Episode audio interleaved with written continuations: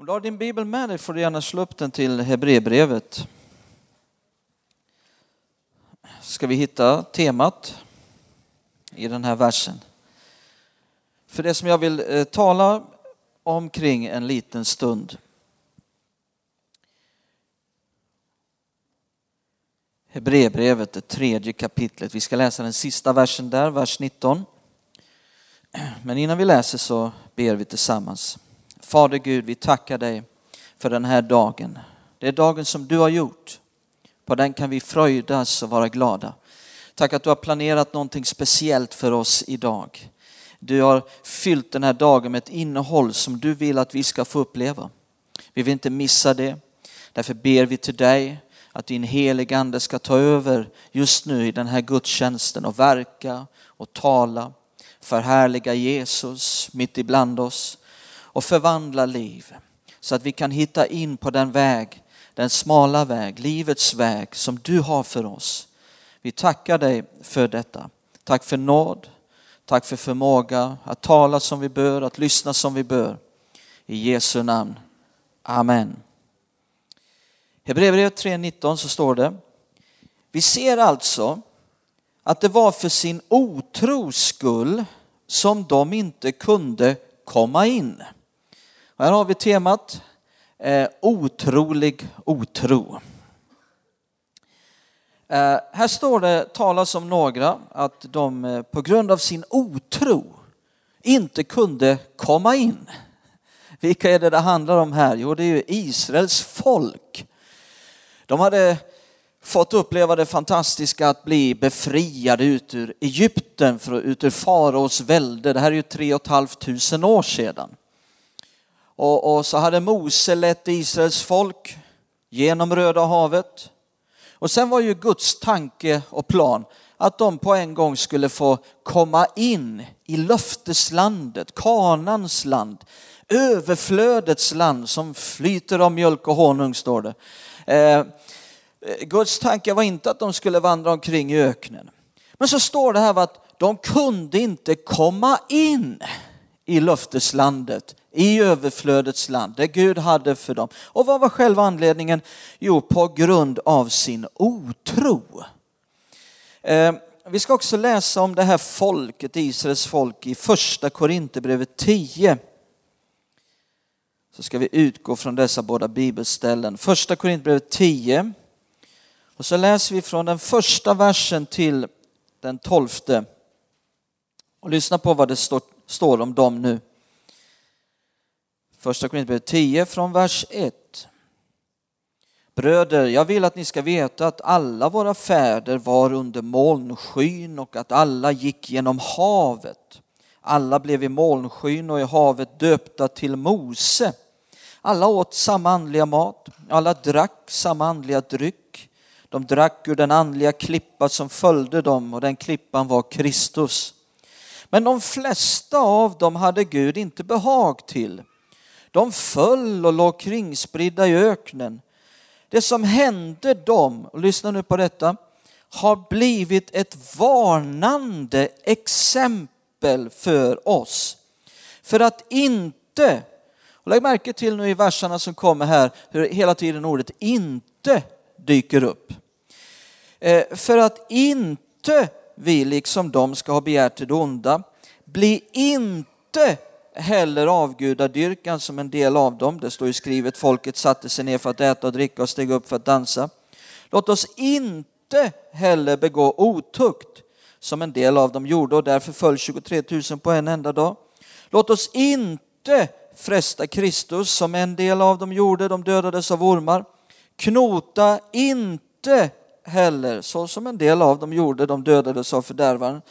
Det som hände dem tjänar som exempel och skrevs ner för att varna oss som har världens slut inpå oss. Så därför behöver vi tala om det här. Det har skrivits ner. Gud har ett syfte med detta för att varna oss, för att vi ska studera de här människorna och ta dem som ett exempel. Därför ska den som menar sig stå se till att han inte faller. Så vi ser här att Israels folk är ett varnande exempel för oss som lever idag. Gud berättar om dem för att vi ska veta vad vi inte ska göra.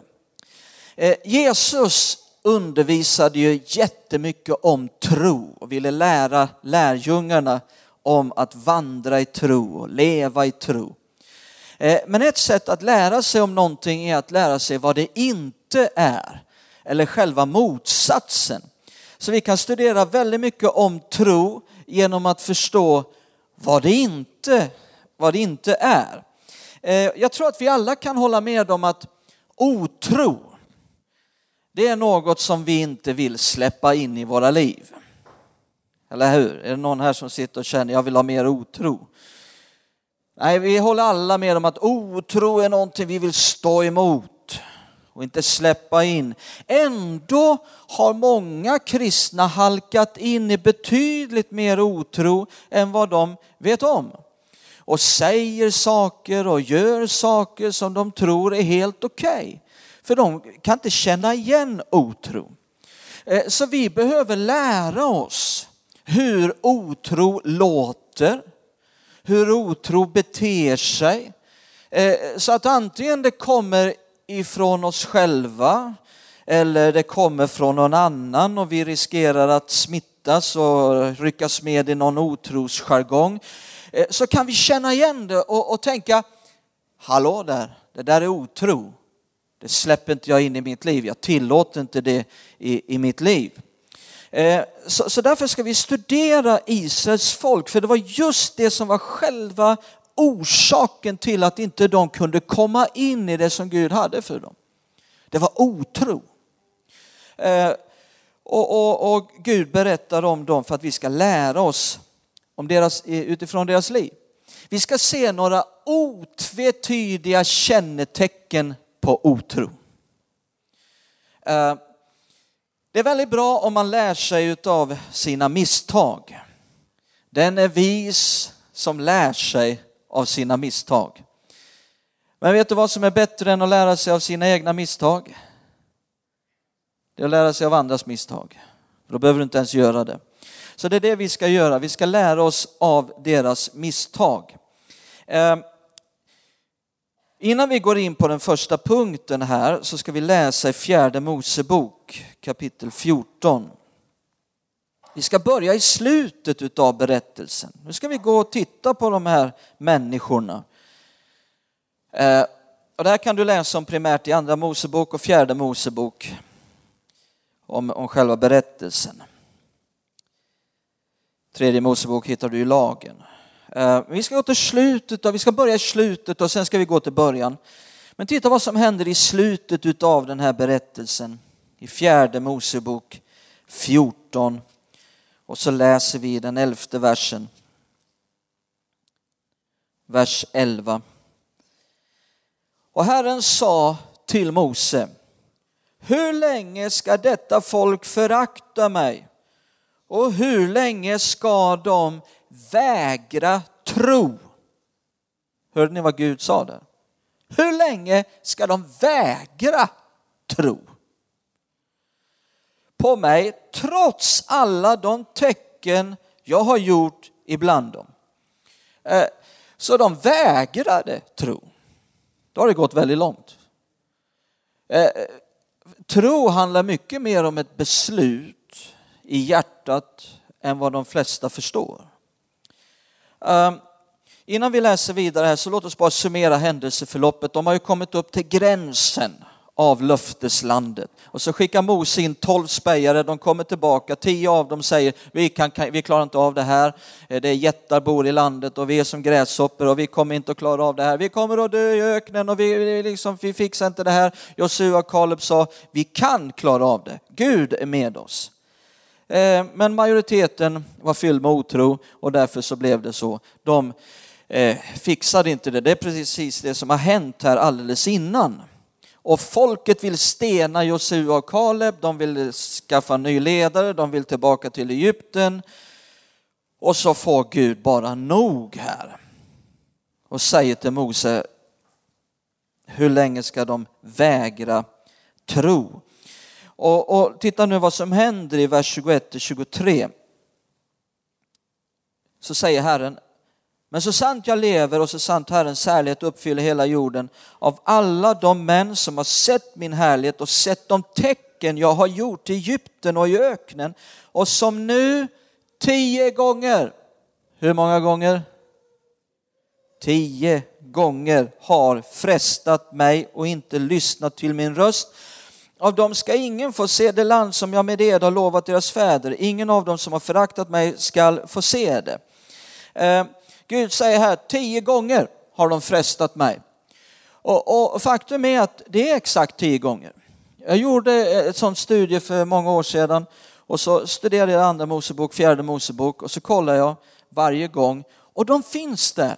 Tio exakt, eh, det är exakt tio, inte nio, inte elva. Exakt tio berättelser om när de frestade Herren. Och då i vart och ett av dessa berättelser så ser man de här otvetydiga kännetecknen på otro. Det som var själva orsaken till att de inte kunde komma in. Och det som händer här nu är ju att Gud säger, de ska inte in i det här landet. Nu får de gå 40 40 år i öknen till hela den här generationen har dött och en ny generation har kommit och då ska Josua och Kaleb få leda det folket in i löfteslandet. Det var precis det som hände. De var 40 år i öknen innan de fick till sist komma in i löfteslandet under ledning av Josua och Kaleb.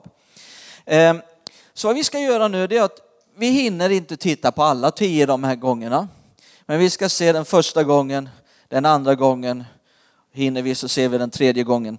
Eh, låt oss gå nu till andra Mosebok 14 så ska vi se den första, första tillfället. Då ska vi se otro, lära oss om otro, hur det beter sig, hur det låter. Och ta det här som ett varnande exempel.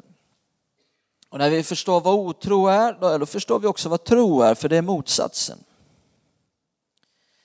Andra Mosebok 14, vers 10. Och här har vi ju dem nu, de är mitt vid Röda havet. Faraos arméer är i ryggen på dem och de vet inte var de ska ta vägen. Andra Mosebok 14 så står det från vers 10. När farao närmade sig lyfte Israels barn blicken och fick se och här har vi genast det första kännetecknet. Otro berörs av vad den ser. De lyfte blicken och fick se. Vad fick de se? Att egyptierna kom tågande efter dem. Israels barn blev mycket förskräckta. Så här har vi det första kännetecknet. Otro berörs av vad den ser. Tro berörs inte utav vad den ser. Tro berörs inte av omständigheterna. Tro berörs inte av vad den upplever eller vad någon annan upplever eller vad de inte upplever. Eh, tro berörs bara av vad Gud säger. Av Guds ord. Gud sade och därmed jämt. Bara ett stort fett amen efter Gud har talat. Ehm, det andra vi ser här är att de blev mycket förskräckta. Otron är rädd. Det är ett annat kännetecken. Ehm, jag vet det var en predikant som kom till en kyrka där jag var pastor tidigare. Ehm, och så, så säger den här predikanten att man får vara rädd. Och jag tänkte för mig själv, behöver man säga det? Det är väl klart att man får vara rädd. Det, Gud kommer ju inte klubba någon i huvudet som är rädd. Eh, lika lite som jag skulle klubba mina barn i huvudet om min lilla flicka kommer in till mig mitt i natten och säger pappa jag har drömt en mardröm, jag är så rädd. Dumma unge, för du får inte vara rädd. Det är klart man får vara rädd. Då vill jag ju bara lyfta upp mitt barn i mina armar och säga kryp ner här mellan mig och mamma så ska du se att det är ingen fara. Och precis så är Gud också. Alltså är du rädd vill han ju bara lyfta upp dig i sina armar och ge frid och trygghet till dig. Eh, det är klart man får vara rädd. Men jag undrar då, vem vill vara rädd? Vem vill vara rädd? Ja, inte jag i alla fall. Är det någon här som känner att det är underbart när man är rädd? Åh, nu är jag rädd. Åh, vad jag njuter. Nu skakar det hela flygplanet. Flygvärdinnan har spänt fast sig. Jag tror jag vi störtar. Vad skönt jag var rädd. Men det är ingen som tycker det är skönt att vara rädd. Njuter av känslan. Nej, vet du vad? Och Jesus vill hjälpa dig att bli fri från fruktan. Överallt där han gick fram i evangelierna så säger han hela, hela tiden, frukta inte, bara tro. Frukta inte. Hela tiden vill han jaga ut fruktan ur människors liv. Och vi behöver ha lite grann samma attityd till fruktan som Jesus hade. Bjuder motstånd. Släpp inte bara in det. Bli inte en dörrmatta för det. Bjuder motstånd. Och vad, vad, vad hände sen då? Jo, blev de mycket förskräckta och ropade till Herren. Ja, men det är ett tecken på tro i alla fall. De ropade ju till Herren. Vet du vad man kan ropa i otro? Det behöver inte nödvändigtvis vara tecken på tro. Och vad står det sen då i nästa vers? Och de sa till Mose, fanns det inga gravar i Egypten? Eftersom du har fört oss hit för att dö i öknen, vad var det du gjorde mot oss när du förde oss ut ur Egypten? Lyssna på de här. Vad är det de säger? Ja, först så säger de, fanns det inga gravar i Egypten? Ja, men snälla någon, det visste väl både de och Mose att det fanns gravar i Egypten?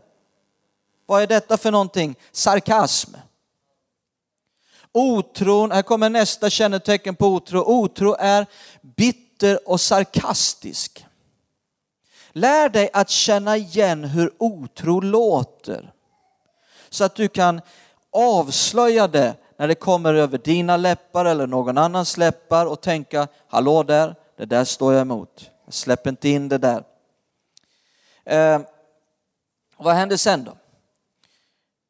Fanns det inga gravar i Egypten eftersom du har fört oss hit för att dö i öknen? Vad var det du gjorde mot oss? Eh, mot oss när du förde oss ut ur Egypten. Titta nu vers 12. Var det inte det vi sa? Vad var det jag sa? Vad var det jag sa? Ja, vad var det du sa? Se upp med vad du säger. Ordspråksboken säger att tungan har makt över död och liv. Se upp med vad du säger. Jesus sa att det du med tro i ditt hjärta talar ut med din mun, det kommer att ske. Se upp med vad du säger. Du vet, otron kan vara så stolt över att ha lyckats förutsäga elände och olycka i förväg och fattar inte att det var just det som var orsaken. Om du inte hängde med där får du lyssna på podcast sen.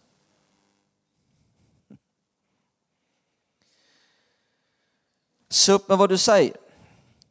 Var det inte det vi sa till dig i Egypten? Vi sa ju Låt oss svara så vi får tjäna Egypterna. Det hade varit bättre för oss att tjäna Egypterna än att dö här i öknen. Lägg märke till att de talar hela tiden om Egypten. Ska vi läsa det här igen? Titta här ifrån vers 10. Titta hur mycket Egypten kommer upp här.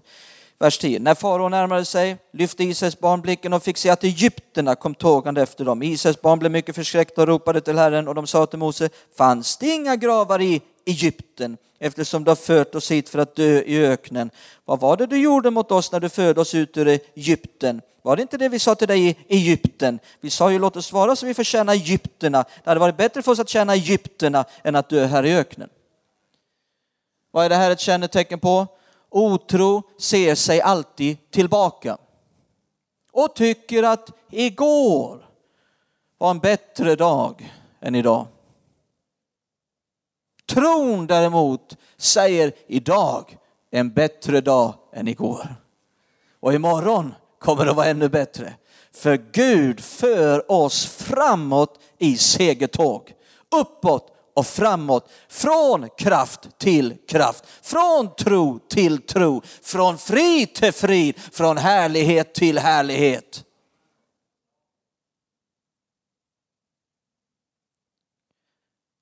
Men otron ser sig hela tiden tillbaka och säger, det var bättre förr. På den gamla goda tiden. Har du hört det någon gång förut? Titta vad Bibeln säger om detta. Titta i Predikaren kapitel 7. Håll i dig. Håll i din granne. Predikaren kapitel 7 och vers 10.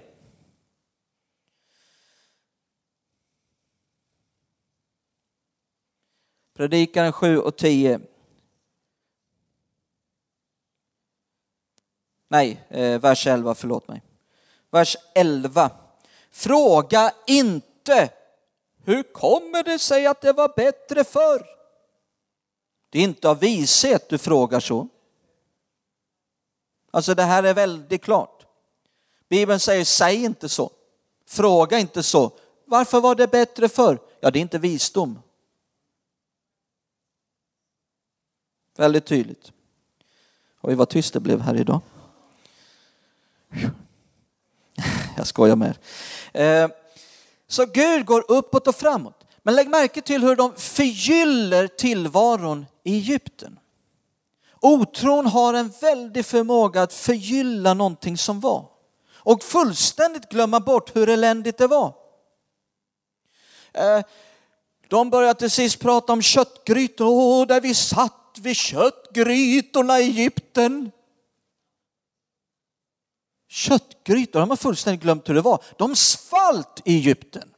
De var slavar, de var slagna, de var undernärda. Kött, åh vi hade det så bra, hade det så bra. Tron ser framåt. Och vad, vad händer sen? Låt oss gå tillbaka nu, andra Mosebok 12. Vad mer kan vi se här? Andra Mosebok 14 och vers 12. Var det inte det vi sa till dig Egypten? Vi sa ju låt oss vara så vi får tjäna Egypterna. Det hade varit bättre för oss att tjäna Egypterna än att dö här i öknen. Hela tiden talar de nu om att, om att dö. De bekänner ut, vi ska dö här i öknen. Och vad hände? De dog där i öknen. De fick precis det de sa. Otron talar alltid om att dö. Talar ofta om att dö. Jag kommer ihåg för en del år sedan, jag var predikare någonstans i Sverige och vi bad för människor som önskade förbön. Och så kom man och ryckte i mig och så sa man, det, det finns en, en kvinna här nere som vill få förbön, kan du komma med? Ja visst. Jag kom ner där och så satt en, en kvinna där och sa, vad vill du att Herren ska göra för dig? Jag vill bara dö! Ja men då ber vi för det. Fader i Jesu namn, låt... Nej, nej, nej! ropade hon. Ja, vad vill du att Gud ska göra för dig? Jag vill bara dö! Ja, men då ber vi att du ska få dö.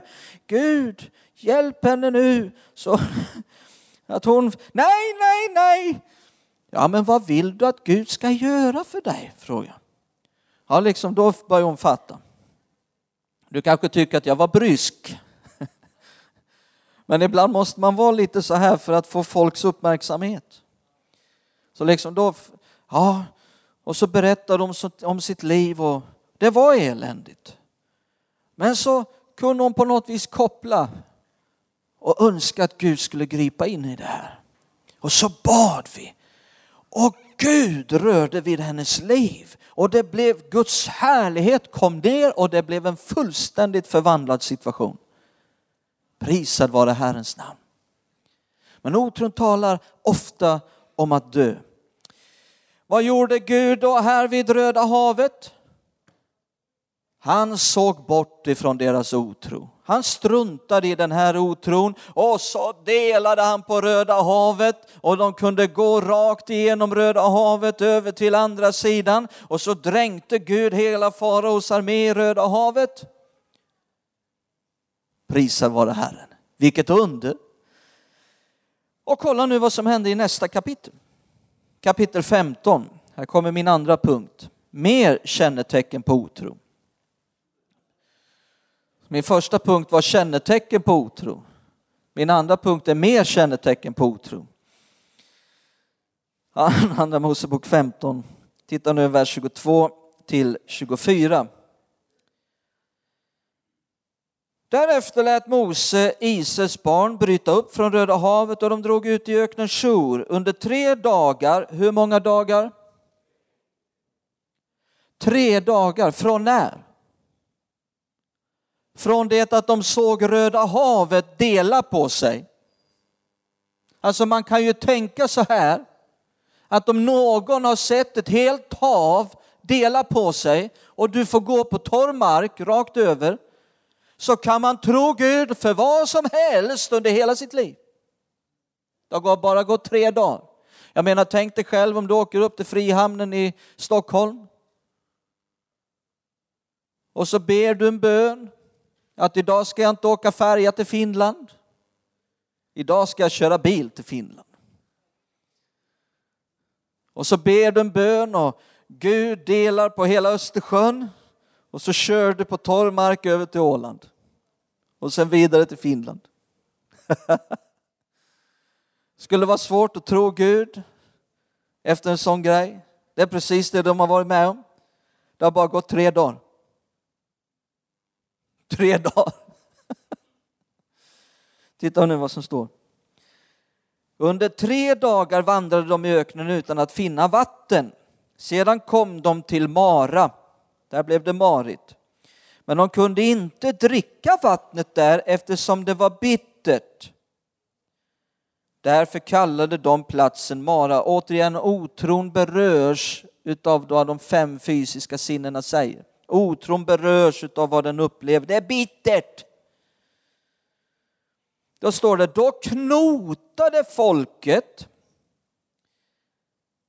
mot Mose och sa, vad ska vi dricka? Vad ska, här kommer nästa kännetecken på otro. Otron är full av frågor. Nu menar inte jag att man inte får ställa en fråga. Det handlar inte om det. Eh, faktum är att jag kan älska vetgiriga människor som hungrar, som vill veta mer. Det handlar inte om den typen av fråga, det handlar om ett ifrågasättande.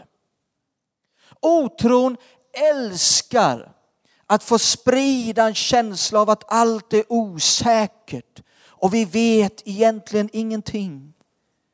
Till och med i talarstolen kan det vara så där predikanter som hellre vill ställa frågorna. Allt, gillar att sprida en känsla av att allt är osäkert och egentligen vet vi ingenting. Otron kan älska att få ställa en fråga som ingen kan svara på. Ja, jag visste väl det att du inte kunde svara. Vet du vad? Världen är full av frågor. So what om du kan ställa en fråga som ingen kan svara på? Världen behöver inte fler frågor, världen behöver svar. Är du med mig? Världen behöver svar. Och otron är sådan att den lever i det som den inte vet. Den mediterar på det den inte vet, talar om det den inte vet. Och därför är otron ofta förvirrad. Ska jag ge dig ett tips till andlig utveckling och att bli stark i Gud? Tänk på det du vet. Väldigt enkelt tips. Lev i det du vet. Meditera på det du vet. Tala om det du vet. Om allt du vet i Johannes 3 och 16. För så älskade Gud världen att han utgav sin enfödde son. för att var och en som tror på honom skall inte förgås utan ha evigt liv. Om det är allt du vet, meditera på det. Fyll dig med det. Tänk på det. Tala om det. Sen om du vet att Bibeln säger att du är ett Guds barn. Tänk på det. Lev i det. Meditera på det. Tala om det. Vet du vad som kommer hända? Mer ljus kommer att komma. Gud kommer att visa mer saker för dig.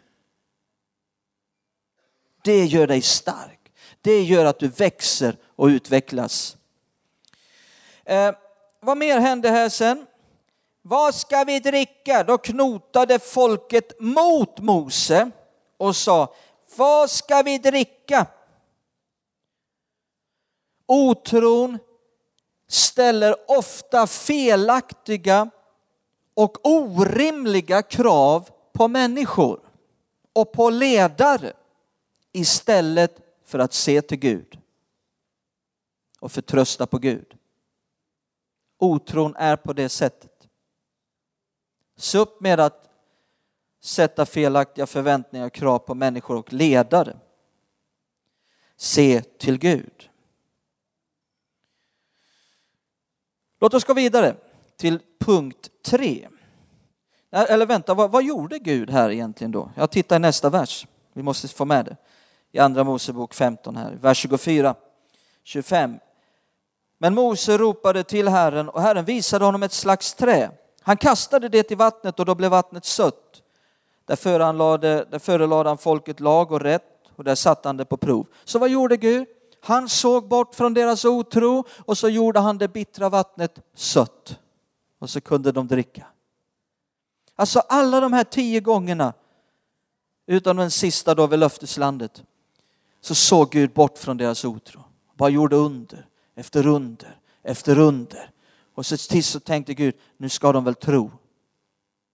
Men de vägrade. Titta nu i, i min nästa punkt i Andra Mosebok 16. Det är ytterligare kännetecken på otro. Min första punkt var ett kännetecken på otro. Andra punkten var mer kännetecken på otro. Och min sista punkt är ytterligare kännetecken på otro. Titta nu i Andra Mosebok 16, vers 1 till 3. Vers 1-3. Hela Israels menighet bröt sedan upp från Elim och kom på femtonde dagen i andra månaden efter sitt uttåg, uttåg ur Egypten fram till öknen Sin mellan Elim och Sinai. Och hela Israels menighet knotade mot Mose och Aron i öknen. Vad gjorde de? De knotade. Vi brukar väl inte säga att man knotar så ofta i alla fall. Vad finns det för andra ord? Klaga. Vad finns det mer för ord?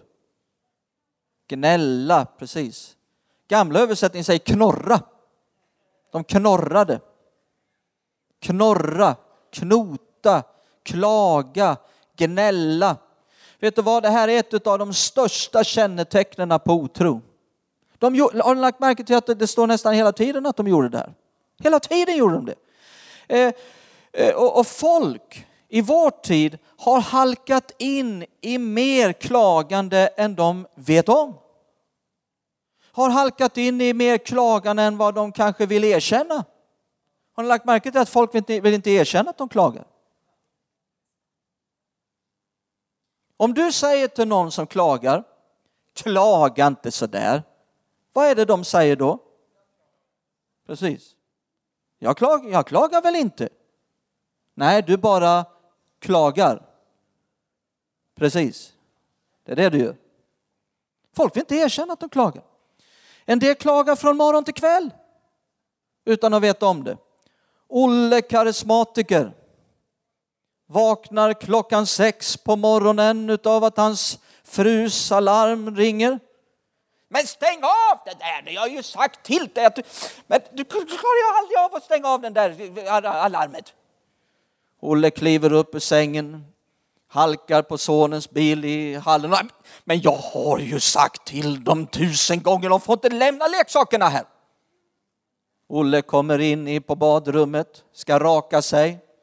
Alltså man tror ju att man ska få någonting för pengarna. När man, det här kostar 900 kronor! Och slö! slöt, ett slött elände!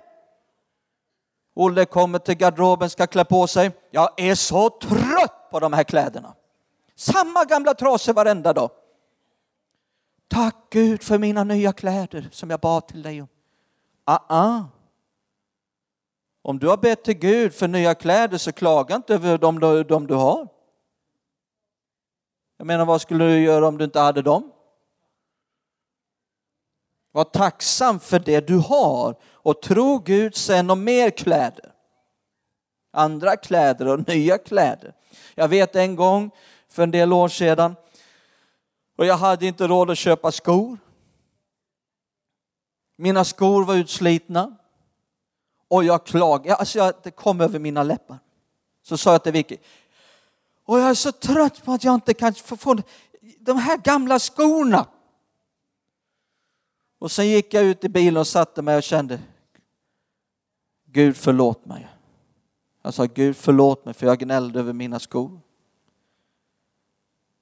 Och sen sa jag, Gud nu ber jag till dig om nya skor. Jag tror det gick två dagar eller någonting. Det var någon som hade fått på sitt hjärta och kom till mig med två nya par skor. Jättefina, passar mig perfekt. Sen kommer Olle, karismatiker. Kommer ut till frukostbordet. Frun har ställt fram frukost. Ja, men jag har ju sagt till dig att jag inte tycker om den här cornflakesorten. Olle går ut, ska få fart på bilen. Men starta då! Gamla elände, rostig och ful. Uff. Men kom. Olle kommer ut i trafiken, klagar på alla trafikanterna. Men se upp hur du kör! Men kör då, det är ju grönt för länge sedan. Men var har du fått körkort ifrån? Har du hittat det i kalaspuffspaket eller? Sen kör Olle lite längre, där håller de på med vägarbete. De har hållit på ett helt år. Här betalar man skattepengar. Titta, de står bara och hänger på spadarna. När ska det bli färdigt här? Alltså man tror ju att man lever. Kommer Olle till jobbet, ska försöka hitta en parkeringsplats, hittar ingen. Alltså det är ju typiskt. Hela tiden. Det är fullt på den här parkeringsplatsen jämt, man får aldrig hitta någon parkering. Tänk att de inte kan bygga tillräckligt med parkeringar, här ska man jobba. Olle kommer in på jobbet, jobbar en timme, ett par timmar, sen är det fikarast, sitter med alla de andra och klagar konstant hela rasten. Klagar på chefen, klagar på jobbet, klagar på vad de sa på nyheterna. Och nu går räntan upp igen. Och fy! Och tänk den här regeringen som inte, alltså, inget är bra i samhället. Känner ni igen sådana här fikapauser? Nej, ni har väl aldrig varit med på något sånt. Sen jobbar Olle. Ett, rätt vad det kommer chefen och frågar du Olle, skulle du eh, kunna tänka dig att jobba över idag? Ja, jo, jo visst. Ja, vad bra, säger chefen. Chefen går runt hörnet. Tänk att de alltid ska fråga mig. Tror de inte att jag har någon fritid eller? Alltså tror de att jag är någon slav som älskar att bara vara här 24-7? Till slut har Olle jobbat färdigt. Han är på väg hem, sitter i trafiken som rör sig i snigelfart. Olles, jag fattar inte varför man kallar det här för rusningstrafik, för det rusar ju inte direkt fram. När ska jag komma hem? Olle kommer hem, frun har lagat middag. Men jag har ju sagt till dig att jag gillar inte riset på det här sättet. Sen går Olle och sätter sig framför tvn, klagar på tv-programmen. Vilken smörja de visar på den här tvn hela tiden. Det finns ju inte ett vettigt program att titta på. Så tittar Olle på det här i tre timmar och går och lägger sig för sent och klagar över att snart ska jag upp igen.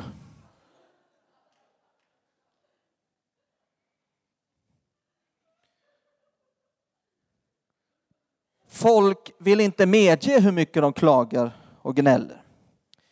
Otro och klagan går hand i hand. Tro och tacksägelse går hand i hand. Titta, ja men ibland har man väl rätt att klaga i alla fall Sven? Ja, har man det? Vad säger Bibeln? Titta i Filipperbrevet 2.14. Oj, oj, oj. Spänn på er säkerhetsbältena. Filipperbrevet 2 och 14. Ibland har man väl rätt att klaga. Filipperbrevet 2 och 14.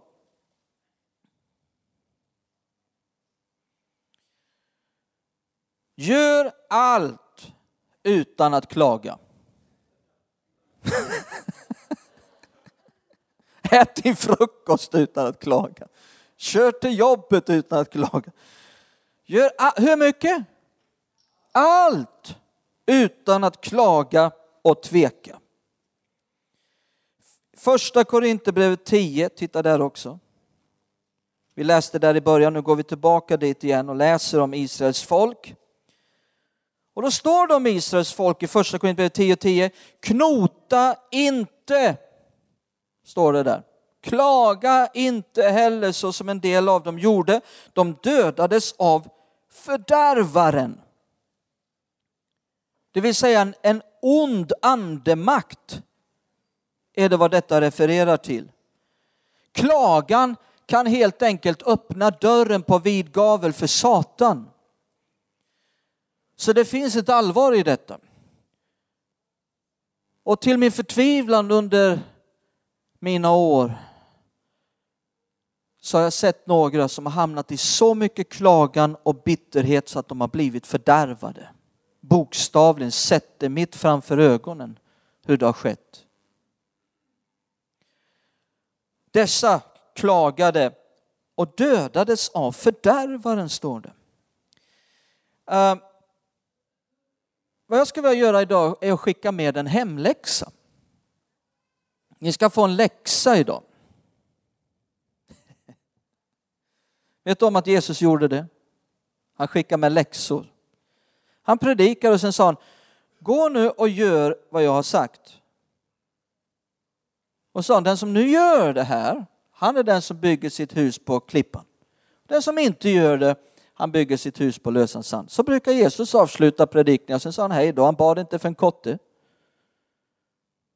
Han sa bara gå nu och gör det jag sagt. Så nu ska ni få en hemläxa. Praktiskt, det behöver bli praktiskt, det behöver bli lite verkstad, Det är inte bara fina betraktelser här, vi ska fylla våra huvuden med fakta och gå ut här och nicka. Ja, det var, lät väl bra det där. Så är vi helt opåverkade. Ska vi få en läxa. Att en hel vecka inte klaga en enda gång.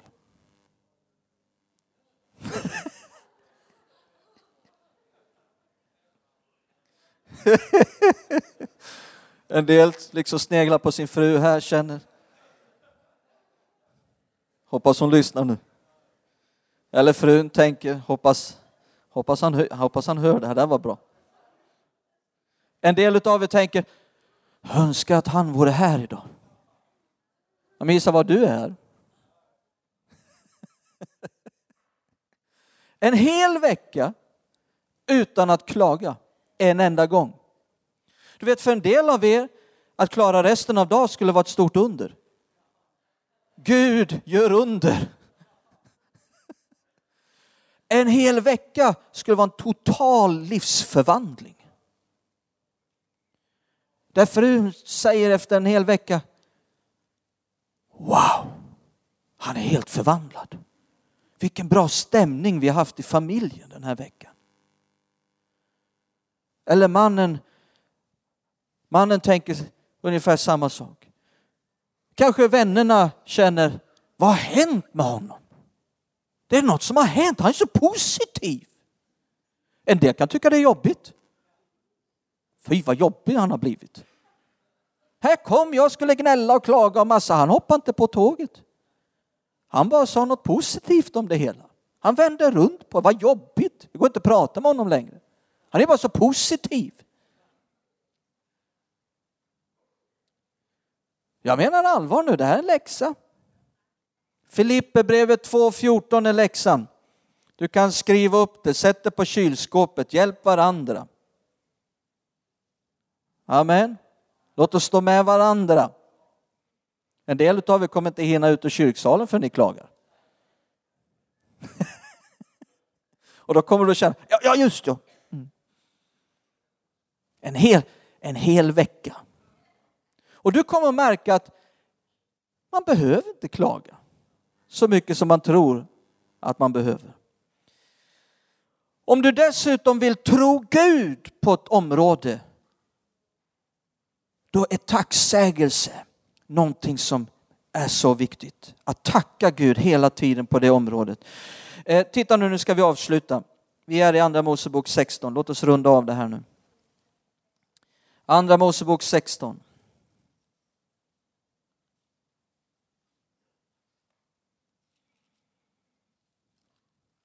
Vad hände då?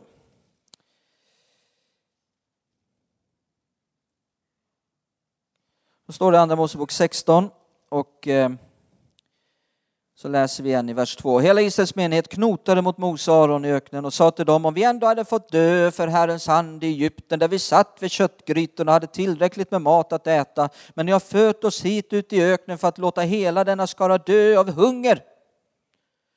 Då sa Herren till Mose Se, jag ska låta det regna bröd från himlen åt er. Han ser bort ifrån deras otro. Folket ska gå ut och samla så mycket de behöver för varje dag, så ska jag pröva dem om de vill vandra efter min lag eller inte. När de på sjätte dagen lagar till vad de har fört hem ska det vara dubbelt så mycket som de annars samlar in, samlar varje dag. Och Mose och Aron sa till alla Israels barn, ikväll kommer ni att förstå. Nu tänker Mose, nu ska de begripa. Gud ska låta det regna bröd. Jag vet inte vad han hade föreställt sig om limpor skulle komma ner dunkande så här. Men nu, Gud jag, sagt, jag ska låta det regna bröd. Och då tänkte Mose äntligen, alltså äntligen ska de begripa någonting. Åh tack Gud. Nu ska det regna bröd här alltså. Och då säger Mose, ikväll kommer ni att förstå att det är Herren som har fört er ut ur Egypten och imorgon ska ni se Herrens härlighet. Herren har hört hur ni knotar mot honom. Vilka är vi, vi att ni skulle knota mot oss? Eh, och Mose fortsatte, Herren ger er ikväll kött att äta och imorgon bröd att mätta er med, för Herren har hört hur ni knotar mot honom, men vilka är vi? Ni knotar inte mot oss utan mot Herren. Därför sa Mose till Aron, säg till hela Israels menighet, träd fram inför Herren, för han har hört hur ni knotar. När sedan Aron hade talat till hela Israels menighet vände de sig mot öknen och se, då visade sig Herrens härlighet i molnskyn. Och Herren sa till Mose, jag har hört hur Israels barn knotar, säger till dem i skymningen ska ni få kött att äta och imorgon bröd att mätta er med. Då ska ni inse att jag är Herren er Gud. På kvällen kom vaktlar, alltså det är som små kycklingar, och övertäckte lägret. Jag menar, tänk om det skulle hända dig, om du bad till Gud, Gud hjälp mig nu, jag behöver mat, och så bara regnar det in broilers. Du öppnar kylskåpet, pang, det var fullt med broilers. Stinas kyckling och allt möjligt. På kvällen kom vaktlar och övertäckte lägret och följande morgon låg det dagg runt omkring lägret. När daggen hade försvunnit, se, då, då låg det på marken ute i öknen något fint som fjäll, något fint som liknade rimfrost. Israels barn såg det och, de, och då de inte visste vad det var frågade de varandra, vad är det här? Moses sa till dem, men det är ju brödet som Herren har gett er att äta. Alltså det är därför det heter manna. Manna betyder just det. Vad är det här? Otron gör dig så gör dig så slö och trött andligen så att du märker inte att Gud verkar och arbetar för dig. Otron kan göra att du känner inte igen bönesvaret när det väl kommer. De frågar, vad är det här? Ja men det är ju Gud, han har gjort under för er. Va? Nej. Vad är det här? Alltså människor kan vara på det sättet man säger, man säger till dem, Gud verkar mäktigt för dig. Var då? Jo men där, titta han har gjort ett under för dig. Nej, det tror jag inte. Så kan otron bli. Det blir ungefär som när min bror, han var, han var älgsafariledare i Bergslagen. De skulle vara på 80-talet när det var fullt med holländare och tyskar som aldrig hade sett en älg liksom, som skulle upp och se älg. Det var fullt med älg, dubbelt så mycket som det är nu för tiden. Och min bror var med och skulle guida sådana här holländare ut i skogen. Vi var ute och fiskade jämt i Bergslagssjöarna. Vi såg ju älg hela tiden liksom och ja, där var en älg och där var en älg. Och, och så körde han ut dem mitt i skogen och så fick han syn på en älg och så säger han till holländarna i bilen och där på vänster sida har vi en stor älg. Och holländaren. Var då? Ja, men där, den står ju där ute. Var? Ja, men där, den står ju där. Ser ni inte den? Nej. Alltså han fick gå ur bilen och ställa sig på andra sidan diket och peka där. Där är älgen. Nej, vi kan inte se den. Alltså han fick ju nästan gå och ställa sig bredvid älgen och här är en älg. De hade liksom ett sånt, sånt otränat öga så de kunde liksom inte se älgen bland alla träden och allting som var där. Liksom. Men efter ett tag så blir man ju så tränad i ögat. Vet vad ni som är jägare liksom, så att man har, man, man har lätt för att se i skogen. Det är inte bara björkstammar, det är älgben liksom.